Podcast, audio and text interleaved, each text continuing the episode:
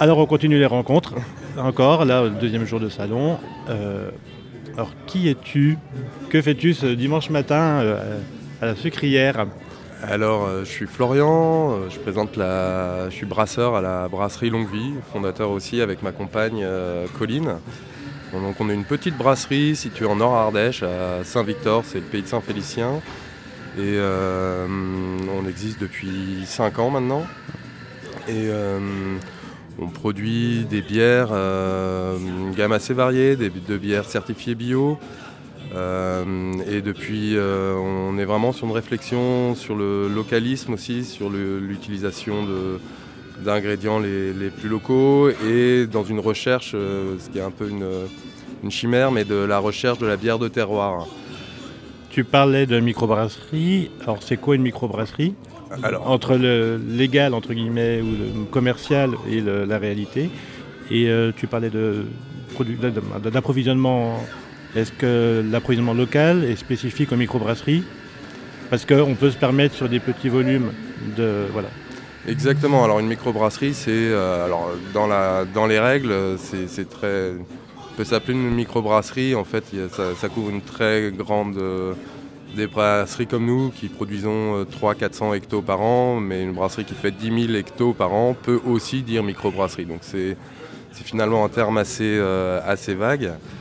Euh, mais nous, l'avantage d'être petit aussi, c'est que bah, justement, on peut travailler sur des approvisionnements euh, très locaux parce qu'on a besoin de moins de quantité. C'est sûr qu'une brasserie qui fait 10 000 hectos ne peut pas se fournir à la malterie locale euh, d'à côté parce qu'ils n'auront pas les volumes et les, euh, les, les dispos euh, nécessaires. Euh, On fait une petite parenthèse descriptive. Le malt, c'est quoi? Voilà, le malt, c'est le- les céréales en fait. Tout type, tout céréale peut être malté et c'est un, donc pour la bière, c'est principalement de l'orge, du blé. C'est un céréal qui a subi une transformation dans le but d'être brassé. Ok.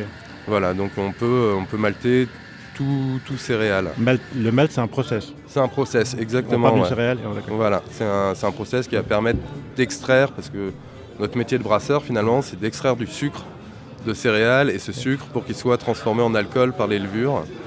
Et euh, pour que ce soit bon, on y ajoute du houblon qui va apporter de l'amertume, qui va équilibrer entre le sucre et euh, l'alcool. Et il faut de l'amertume pour casser un peu, un peu tout ça et arriver à un produit équilibré. Ouais.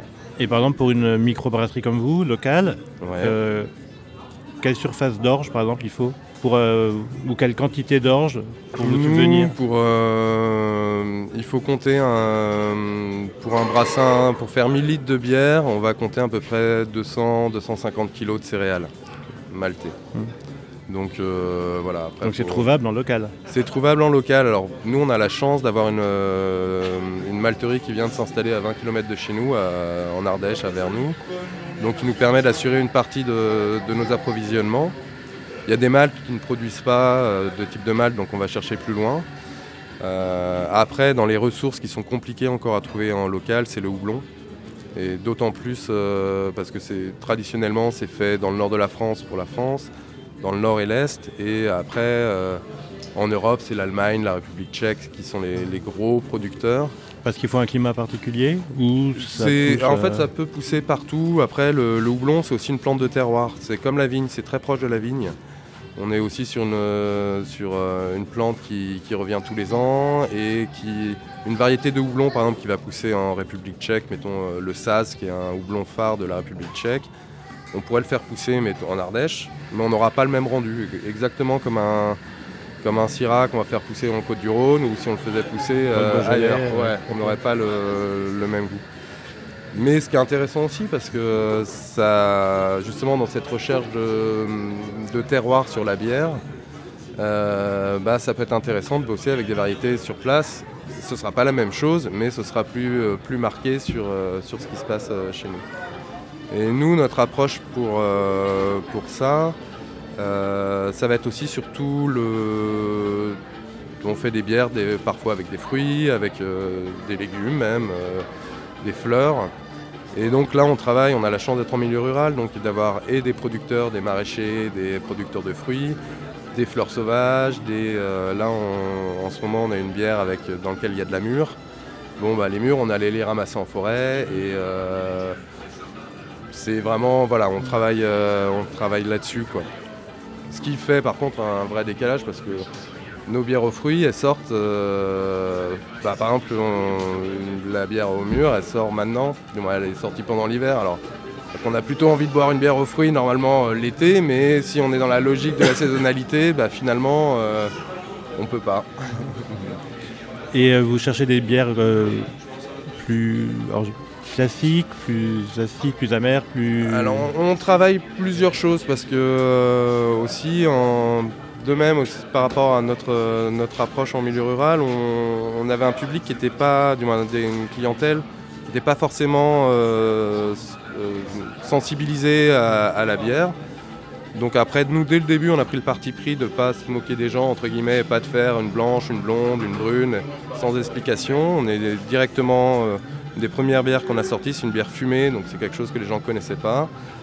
Euh, mais avec le, un, parti pris de, de faire découvrir et d'apprendre, et maintenant c'est une des bières qui est euh, les plus appréciées, alors que c'est quelque chose qui est, pour la plupart qui de... déranger au début qui ou pouvait déranger, ouais, interpeller, c'est vraiment ça.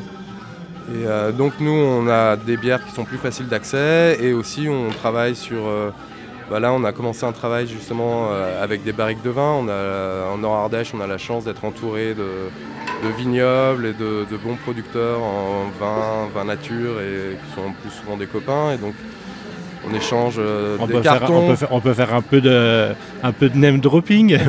ouais, on travaille avec le domaine de l'Alzan, les pierres sèches, Nicolas Badel, des, voilà, les, gens autour de chez nous, euh, un peu les miquettes aussi, voilà, du toute, cette, monde, toute cette clique du Nord Ardèche. Euh, et donc souvent, voilà, on peut échanger euh, deux cartons de bière contre une barrique qui vient d'être vidée. On met de la bière dedans, on la fait vieillir, on, travaille là-dessus. Et ça, c'est aussi une façon finalement pour nous d'explorer un peu le terroir, parce que du coup, on fait des, euh, on élève des bières en barrique et là, on, elles vont être beaucoup plus influencées par l'environnement, par les levures de l'environnement. Ce, qui est, très intéressant aussi pour un brasseur, où normalement, quand on fait une bière, on est dans un environnement très contrôlé. Et là, il y a beaucoup de lâcher prise quand on travaille sur la barrique, parce que bah, le temps, il euh, faut laisser le temps aux levures et aux micro-organismes de travailler. On ne sait pas forcément ce que ça va donner. On peut après faire de l'assemblage. Euh, voilà, euh, c'est des axes qu'on travaille. Hein. Alors il y a des choses qu'on maîtrise et qu'on ne maîtrise pas. Ce qu'on maîtrise aussi, c'est le label. Ouais. Donc euh, vous faites depuis le début de la bière bio labellisée, Exactement. bio avec les contraintes administratives ou les rigueurs administratives. Oui, oui. Ce qui Et vous y tenez? On y tient parce que, alors on peut vraiment, il y, a matière à critiquer le label, mais euh, en même temps, ça reste toujours une. Euh, on pense que c'est mieux que, moins bien. Du au moins, ça, pose les choses. Quoi. Après, nous, ça ne nous empêche pas d'aller plus loin sur certaines choses et des fois d'avoir des frustrations. Par exemple, je parlais de la bière à la mûre euh, tout à l'heure. Celle-là, on n'a pas pu la faire certifier parce que les murs, c'est des murs sauvages. Mais on n'a pas le certificat de cueillette. Alors on dit c'est débile, mais, mais voilà, c'est comme ça. On va remettre des petits euh, contrôleurs devant chaque mur. Exactement. Impec. Eh ben, on va aller déguster. Euh, on goûte quoi ce matin? Alors ce matin. La bière du dimanche matin. Ouais, alors on a deux pale ale. Donc là, pour aller sur le côté doux, euh, donc une la Harvest, une pale ale au seigle, vraiment équilibré, houblon, céréales, le seigle un peu épicé. On a la minouche, qui porte bien son nom. Euh, c'est une bière toute douce à l'avoine avec un houblon aromatique qui porte euh, bah, sur le raisin blanc justement. Donc elle est presque un peu vineuse, euh, mais pareil tout doux. Après on a bah, cette fameuse bière à la mûre, mûre betterave chiso là qui est un, peu plus légèrement acide, une acidité lactique donc qui, est chouette, ça fait le petit jus, de, le petit jus du matin. Et on a la fumée on a envie d'aller un peu plus fort. Voilà. Eh bien merci. Bah merci à vous. Eh bien, bon retour en Ardèche. ouais, ça marche.